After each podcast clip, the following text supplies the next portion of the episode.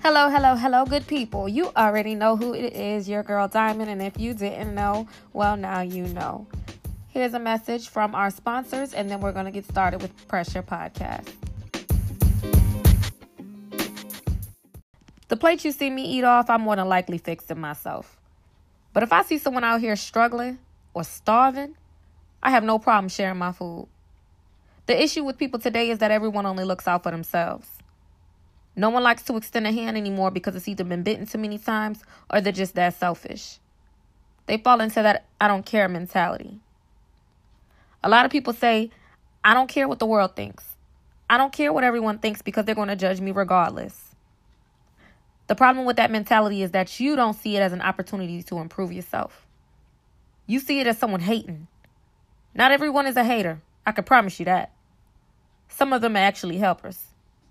Those people telling you about yourself should be your friends, not the people lying to you or condoning your bad habits.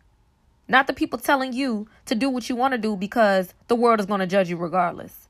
See, the people telling you that just don't want to see you be greater than what you know you can be.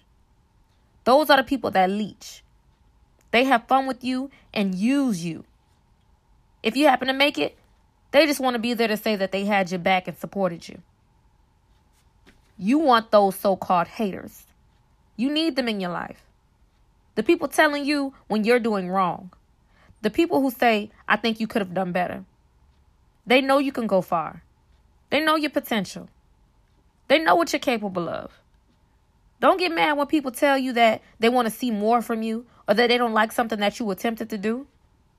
You might have wrote a song and somebody said, I don't like the way that sound. Use that as ammo. Go harder. Impress them. Stop thinking about how you see the world and start thinking about how the world might see you.